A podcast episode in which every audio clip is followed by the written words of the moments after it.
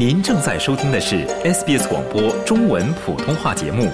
更多节目内容，请浏览 sbs 点 com 点 au 闲斜杠 mandarin，或下载应用程序 SBS Radio App。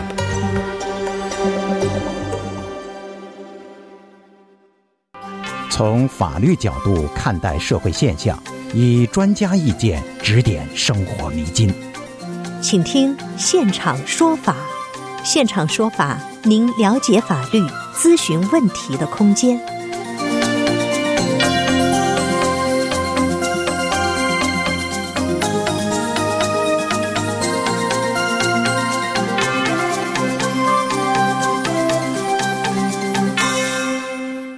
听众朋友您好，欢迎您继续收听 SBS 普通话为您带来的现场说法听众热线节目。在本期节目中呢，我们邀请 Oslo 奥和绿业管理合伙人林慧梅律师和您聊一聊房产继承优缺点的话题。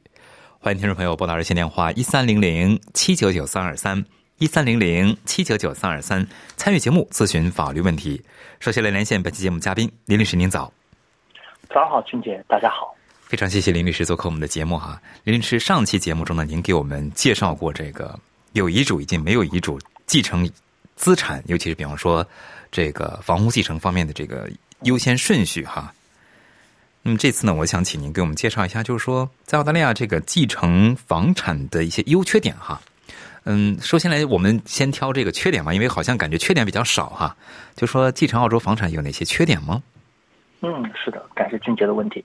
呃，如果继承澳洲房产后呢，首先要注意啊，两年内呢不能不打算两年内不打算出售或者把继承的房子变成投资房的话，那可能会面临以下几个问题。第一个呢就是资产管理，因为呢投资房呢需要额外的时间去呃精力啊、金钱啊去管理。那么第一步呢就是要去维修房产损坏的地方啊，购买相关的保险啊。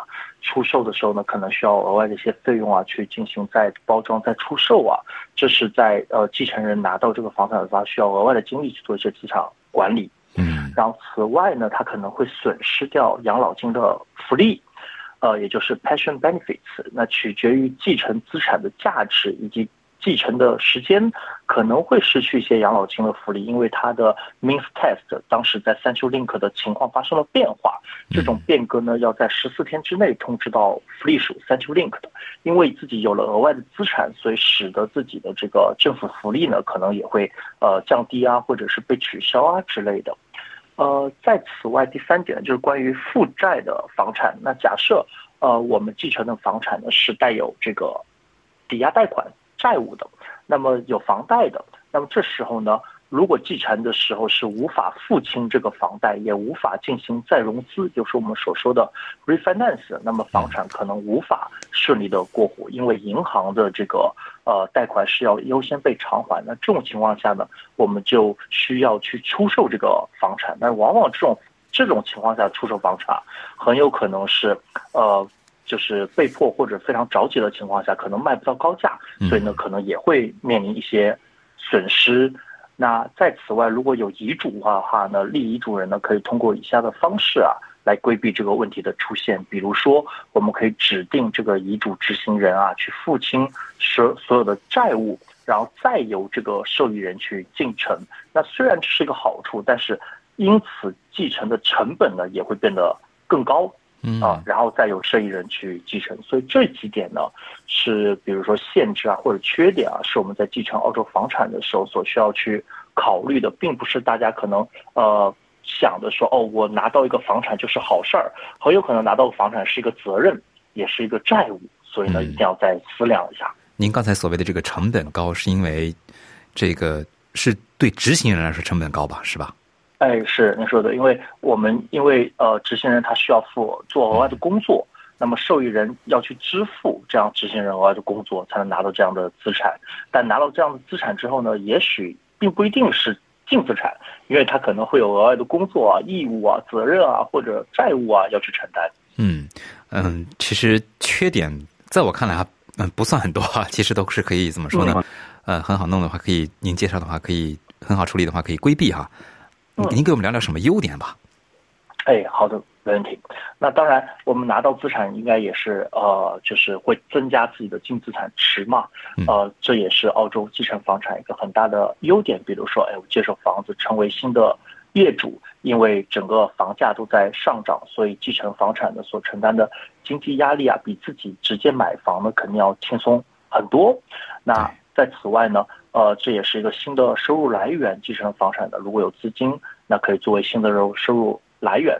此外呢，这笔租金呢，跟我们自己买房或者租金的这相关的税务呢，也是一样的，并不会涉及到相关遗产税的这个问题。嗯。此外呢，还有这个资本利得税的这个豁免。如果我们在继承房产两年之内出售房产，那么很有可能是不需要去支付这个资本利得税。那么此外呢，关于这个房产的增值，因为呃，如果我们在继承房产的两年后去出售，那么我们不不能去不能免交资本利税，但是在那时候很有可能因为房产的增值啊，而再额外的这个获利，所以呢，呃，继承房产会增加自己的净资产值，但是因为澳洲的蛮多的这个税务的这个优惠啊，比如说没有遗产税，两年内。呃，没有资本利得税，那两年之后呢，可能有，但是房产增值呢，可能也会有更大的幅度，等等的这些税务优惠啊，税务计划，使得这个房产继承还是有蛮大的优点的。嗯，其实涉及到这个房产税务方面是一个很复杂庞大的一块儿，对吧？嗯嗯，就说在澳大利亚哈，作为比方说一些年长者或者是有子女的人来说，如果想把这个房子转让给子女，选哪种方式这个最合适呢？嗯，对，这其实是一个我相信很多听众朋友非常感兴趣的这个话题，因为大家都可能会思考到关于这个房子如何转让给子女。我们常见的有，比如说呃，卖给自己的子女啊，继承给自己子女啊，或者是赠予给自己的子女啊等等。那我们来可以讨论一下，嗯，比如说子女已经获得绿卡的，但是呢，房子在长辈名下，长辈呢仍然属于外国人身份。如果这时候我们直接把房子购买在子女的名下，这子女可以获得的优惠和补贴呢？比如说首次置业补贴，那么在各个州的不同啊，有这个一到两万澳币的补贴的这个金额的这个不同。嗯，那么因为是给子女自住，那么他可能也会是可以申请自住印花税的这个减免。在此外呢，因为子女已经获得了绿卡。那他还可以去免去海外投资审查委员会的这个呃，现在至少是一四一万三千两百澳币的这个豁免了。嗯，那在此外呢，在一七年、一八年之后啊，各个州都推行了海外人置业的附加印花税。如果父母直接买在子女的名下的话，因为子女已经有绿卡的话，那这笔附加税呢也可以免除。那这种情况下，基于这几个。优点或者是补贴的话，我们就考量到说，那这种情况下，我们就不考虑先把房子买在父母名下，以后再继承给孩子了，因为孩子在澳洲留学或工作已经获得绿卡了。那这种情况下，我们就考虑说，哎，我们直接拿现金买房子，直接放在。妇女呃，直接放在这个子女名下了，来这个获得更大的优惠。但这时候呢，可能有些父母呢也会去考虑啊，哎，是否有未来的婚姻资产、婚姻变化资产的这个呃安全性的这个问题啊？那这时候呢，可能又引发出另外的，比如说我们对信托的考虑啊，我们对借款协议的考量适用啊等等。那这是一方面说，哎，我用直接购买的形式，而不是用继承的形式，是一种考量。嗯，有时间的话，这个有机会的话，之后的节目中呢，请林律师为我们介绍一下信托和这个借款协议相关的法律知识哈。听众朋友，欢迎您继续收听 SBS 广播为您带来的现场说法听众热线节目。刚才林律师呢为您介绍了房产继承优缺点的一些内容哈。欢迎您继续拨打热线电话一三零零七九九三二三来参与节目咨询法律问题。接下来我们来接听听众电话，这位是杨女士，杨女士您好。哦，您好，主持人好。哎，您好，您请讲。哦，是这样，就是我呢是呃呃陪读妈妈，海外身份。嗯。然后我在这块儿呃陪读好几年了。我过来的时候呢，就买了一套房子嘛。然后嗯呃这个买的是自住房，当时买的是自住房。然后他说我离境的时候呢，必须得把房子卖掉。然后我就想，我能不能这个房子我不卖，就是我的签证到期了以后我不卖的话，我可以加到我的孩子的名字上吗？还是怎么办？好的，谢谢您的问题，张女士。我请呃，我请问一下，您这买的房子是二手房，不是新房，对吗？买的是二手房，是老房子，当时还可以买，对。对，是的，呃，其实现在，对，您请讲，嗯。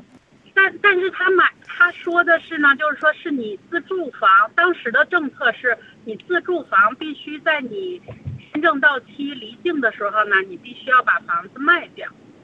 嗯，好的，我给您梳理一下，这是关于这个海外人投资审查委员会 FRB 的这个决定。那么对于陪读妈妈签证呢，您是拥有。居住在澳洲超过十二个月以上的签证，这种签证呢，允许您购买一套二手房作为自住房。嗯，它的原文的要求呢是说，当您不把这套房子作为自住房的时候呢的六个月之内，您需以前是三个月，现在变成六个月了，您需要把它给出售掉。呃，而不只是简单的您离境没有签证，而是说您不把这套房子当做自住房的时候，您就要在六个月之内把它出手掉。那您刚才的问题说是否能给自己的孩子？那我假设您的孩子应该不是成年人，对不对？不，他呃，因为我有两个孩子，他现在呢是大学，呃，呃，老大是大学生了，对。嗯，那您可能会想把他转给自己已经成年的老大，那这时候呢，你要考虑是。对，这时候无论您是赠与还是买卖哦，因为还不涉及到我们刚才讨论的继承问题嘛，应该就赠与或者买卖。这时候呢，您会有一笔印花税，这是您可能需要考量的蛮大的这个成本的。那您的老大呢，可能还是留学生签证，就是海外人，那他直接向您去购买或者是接受这笔赠与的话，他付的印花税很有可能在百分之十以上。那这样的话，整个性价比就很低了。那如果您想保留这套二手房的话，因为在您个人的名下，所以您现在在 FRB 的法律的规定下，您能有的出处就是延长您的签证。那这样的话，您就可以继续保留这个二手房。对，对呀，是的。但是我我那个就是老二也在这里上学，现在，但是他还有，假如说他还有三年，呃呃，我看啊，他现他还有四年就十八岁了嘛。十八岁我就讲，我十八岁我就要离境了。然后，那个我是想，他们就可不可以就是同时持有啊？就是我和我的第一个我的第一个孩子一起，呃，把他的名字加上。哦，可以把他的名字加上的，然后并且呢，把他比例啊少给他一点。这样的话，您的税务也会降低一些，因为印花税是根据转让的比例来去呃判断的。比如说，您只转给他百分之十，那就是房价的百分之十去征收印花税。嗯。啊，所以呢，这样的税务呢可能会降低一些。同时呢，您也可以考虑这个新房，因为新房是没有投资或者自住的要求的。同时啊，新房是没有说您离境之后一定要卖掉的，新房是可以您离境依然持有的。嗯，那个我知道，但是我已经买的是不是新房呀？买的是二手房，我又不想把这个房子卖掉，可不可以就是说我把他的名字加上来，是不是就我可以不卖了呢？因为我虽然离境了，但是他还在这里。对，如果您觉得这个转让的税务成本是您可以去面对的话，那您可以考虑把孩子的名字加上去，因为孩子会有继续的签证，所以可以继续保，孩子可以继续持有保留这个物业。但是加名也要花，也要花税钱呀。哎，是的，你转让多少比例就要征收多少比例的税务，所以这可能是要经过一个计算的。那那他持有，就像您说似的，他持有百分之十也是可以，然后他也就是也可以不卖这套房，对吧？是的。哦，那好，那嗯，那这样，对，税也不多，嗯。嗯嗯嗯，可以可以，好的。好嘞，谢谢杨女士的咨询，祝您顺利。那么，听众朋友，欢迎您继续拨打热线电话一三零零七九九三二三一三零零七九九三二三参与节目咨询法律问题。接下来我们继续接听听众电话，这位是陈先生，陈先生您好。哎，你好。哎，你好，您请讲。好，主持人好，大家好。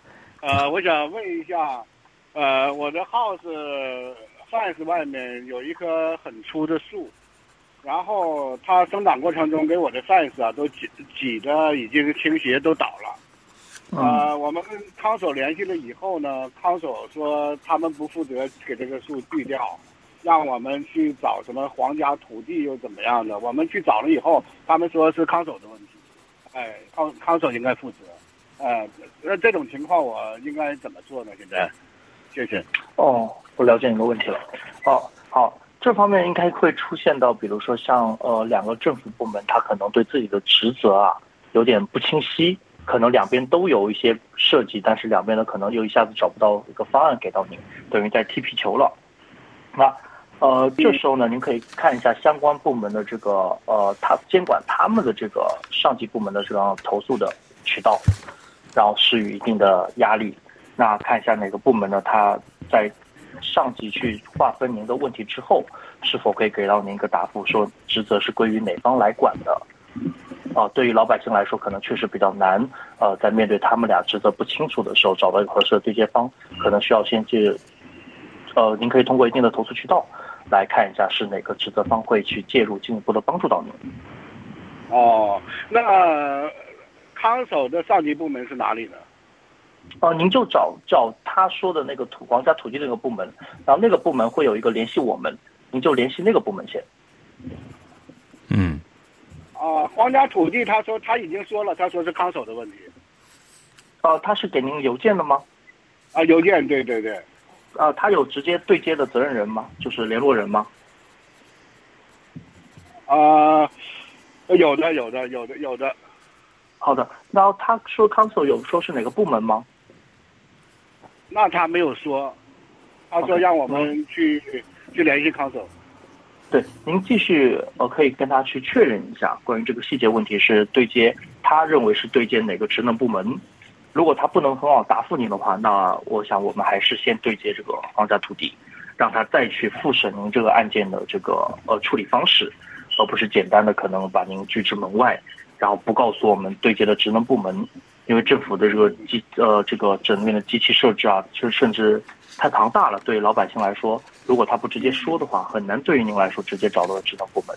有时候对于律师来说，可能也无法告诉您说哪个职能部门里面的谁能直接对接。但我们有个好的方式是说，哎，如果是有一个部门是让我们觉得他是初步能受理我们的，那他应该指导我们说我们应该去哪。嗯，那如果这个康守负责的话，他是不是有责任给这个树锯掉？因为这个树离我的主房的主体部分很近，也就不到三米。对，如果他是对您的这个房屋、财产安全、人身安全造成这个危险的话，那他有义务去，比如说移除它，或者去维护它。对，您首先呢，记得您每天都拍拍照。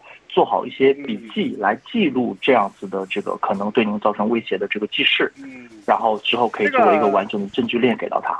嗯，这个现在目前呢，就说这个树呃生长过程中已已经给我那个范式挤的倾斜了，已经倒了。那他有没有责任负责给我这个范式给恢复到正常状态呢？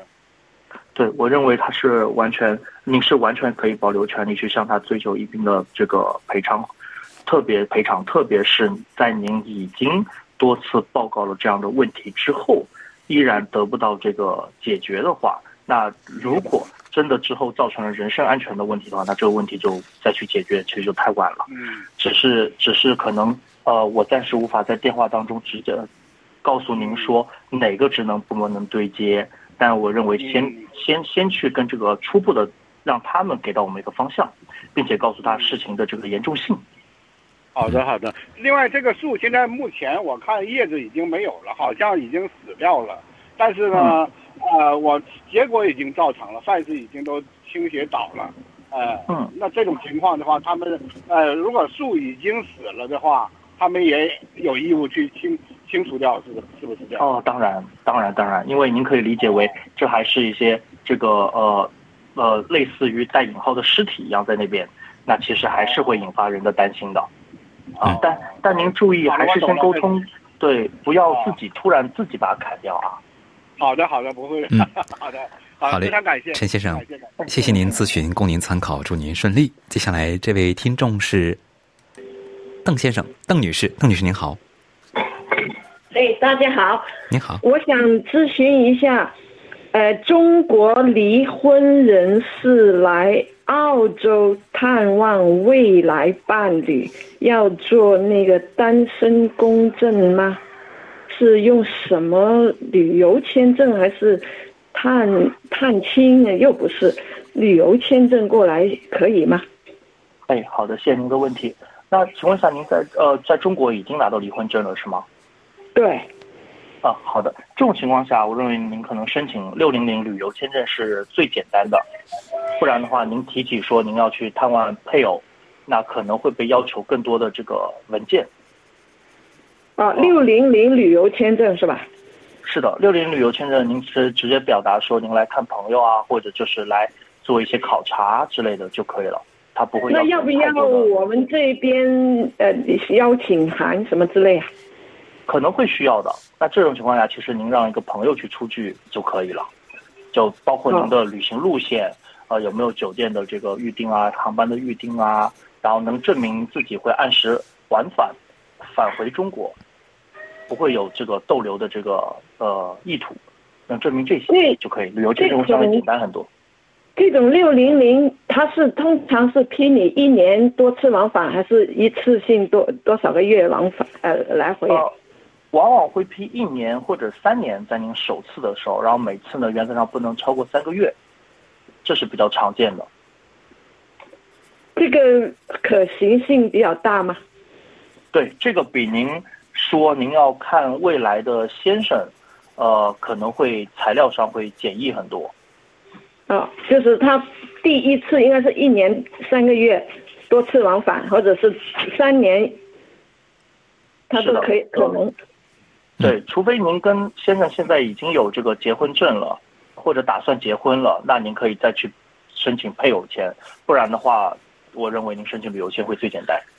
哦，就是来了以后，在在这边再申请配偶签证。如果是结婚的话，是不是这样？是，你可以再考虑别的签证途径。哦，那如果他在这边结完婚以后，是不是要回去中国才等那个批准？呃，永居？会更快，还是在这边等更快？呃，呃，其实您等待时间都会有十二个月左右啊，呃，所以呢，我认为您可能待在本地的话，可能会更稳定一些。呃，待在本地就是说澳洲咯。对对对，会更稳定一些。更稳定哦，OK。那他要不要做那个单身公证过来，还是就拿那个离婚公证过来就可以了？呃。离婚证明，如果他是有前任婚姻的话，他有离婚证书就可以了。哦，不用单身公证。对，离婚判决就好。哦，OK。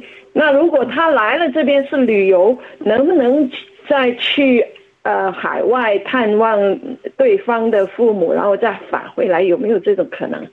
可以啊，旅行签证是可以多次往返的。嗯。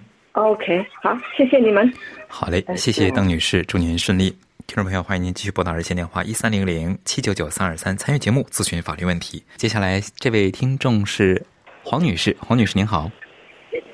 啊啊，是我吗？哎，是您，您请讲。哎，你好，主持人好啊，大家好。你好。啊，我想咨询一些问题，关于呃啊这个继承房屋的法律问题。嗯。啊，我想问一下，啊，我我是单身啊，假如我是单身，那我没有孩子，也没有任何的亲戚。那我有一套这个呃投资房，那我现在想赠送给我的呃呃一位好朋友，啊，那我想就是呃问一问，像我是直接送给他好，还是我放在我的遗书里面，呃呃留给他好？我想知道这两个方法是哪里一个呃方法比较啊呃容易，或者是没有呃在法律上问题是比较简单，然后他的那个费用的分别，这两个的呃。的方式哪里一个呃对我的受益人比较啊比较好？嘿，好的，谢谢黄女士问你。我请问一下，您这个物业有贷款吗？还，没有，完全没有，已经完毕。OK，好的。对，然后像刚才向您描述的，您在澳洲也没有其他的亲戚和配偶，对吗？是。OK，好，这种情况下，首先您是完全可以通过遗嘱啊，去把自己的物业在未来这个百年之后去。继承给其他的这个您指定的这个人的，那如果您是用赠与的方式呢，它是会产生一定的税务的，就比如说转让的这个印花税，但是它可以做就是您可以不等到这个未来的百年之后再继承，您可以随时去赠与，包括今天或者明年或者什么时候您都可以随时去赠与，时间上您可以把控。哦，这是它的优点。它的缺点就在于您可能会产，它可能会产生一笔税务，而不是您，它需要去支付受让人的这个印花税，根据房屋的这个价值。哦，这是它的优缺点。如果是继承的话，那它的缺点呢，可能就在于说，那要等到百年之后，这笔钱，这这个资产啊，这个呃，您指定的人呢，他才能去继承过去，这是它的时间的不可控性。那可能要等到之后。那它的好处呢，就在于它有些像我们刚才节目当中所讲到一些税务的优化，啊，那是它可以去享受的。所以这样的优缺点，您可以衡量一下。看在哪个时间节点是否能去呃考量这样的成本的呃情况下去接受这笔资产，对于您指定的人来说，你的意思是说，呃，他要承担那个房屋那个呃呃 stamp duty 那个呃承担的费用？对，是的。如果您赠与给他的话，可能会产生印花税。就是当当，假如我现在马上个名给他。呃，转让名字给他，他要承担。假如这个家里房房产是一个 mill，一个 mill 了，然后他就要承担那个呃，这个 mill 的那个呃转让的那个 stamp duty。对，是的。呃，只是 stamp duty 还有其他费用吗？哦，还有产权登记费，但最大头的就是印花税了。印花税现在呃，假如一个 mill 的房子是要付多少呢？呃，您在哪个州呢？我能快速。在维多利亚，维多利亚。哦，在维多利亚州，然后这是个二手房，OK，差不多是在五万左右，五万左右的那个 stamp duty，OK，那就没有其他的。假如我把它呃作为一个呃呃呃在我的 view 里面，在我的余数里面，那他就就免了这个费用。呃，他可能能免这个费用啊，然后呢，他可能还能免之后的资本利得税。啊，你是说两年？大家你说就是两年之后，假如可以转卖是吗？对的，是的，两年内是两年，两年之前他不可以转卖，他只能够自租，他也不能够投资。假如两年，我假如我一天我我嗯我去世了，我的他他他继承了我的房子，两年之内他不能够卖，他只能够自租是吗？对的，如果两年内呃如果两年内出售，那么很有可能不需要交资本利得税。如果两年后出售的话。那他需要交资本利得税。好的，这是他的那个呃呃分别。然后呢，他可以呃，他可以拿来做投资吗？哦，当然，当然。当然，是吧？OK，好，就是说呃，他的分别是，然后呃呃，就是说，假如是说在省钱那方面，就是在呃大概余数里面是最好的。对，您可能就是在时间。跟经济上面这两个做个衡量，一个可以您比较灵活的在经时间上，一个可能成本高一些。OK，好，这个我明白了。那我可以问第二个问题吗？关于那个呃，Super Super 啊，呃，我有一个朋友他去世了，他没有遗嘱，他没有遗嘱，他的 Super 留给了他的弟弟，可是他弟弟在海外。啊，我我想知道呃，为什么他他曾经去咨询过法律，他说他。他承他不能够继承他姐姐的那个 super，因为他在海外，有这个有这样的道理吗？呃，这个问题我可能要看一下他拒绝的原因是什么。呃，一般 super 也是可以继承的。说他没有，他在世的时候没有没有呃没有呃呃，他不需要他姐姐的任何的生活上的资助。他没有，他从来没有 support support 他的弟弟在生活费。对，原则上来说啊，super 也是继承的这个资产的一部分啊。但您刚才说他可能受到了一些阻碍或拒绝，那可能要看一下这拒绝的原因是什么，可能能给您做下一步分析。嗯。啊，这样原因吗？嗯，对。其实是可以的，假如他他可以继承他的那个呃呃 super 的，在因因为他在国外是吗？这可能是一个原因，可能在程序性上有一些手续或者阻碍。OK，OK，嗯嗯，是阻碍，是一些所问题上阻碍。其实，在法律上是可以的，在海外的弟兄姐妹可以可以呃接受呃呃我们澳洲的家里人的书本是吗？对，但他可能对支出啊取出时会有些条件的限制，可以再询问确认一下。嗯嗯嗯，OK，好，好嘞，谢谢黄女士咨询，祝您顺利。那么，听众朋友，与时间关系，今天节目就不得不和您说再见了。现场有听众还有在等候，不过没关系，下周二同一时间，欢迎您拨打这个电话来现场咨询法律问题。非常感谢林慧梅律师做客今天的现场说法听众热线节目。因个人情况因人而异，法律问题复杂，本节目仅供一般性参考，并无意提供任何个案法律建议。具体法律纠纷，请您咨询专业的律师。想听到更多这样的故事吗？您可以通过苹果播客、谷歌播客、Spotify，或者您喜爱的方式下载收听。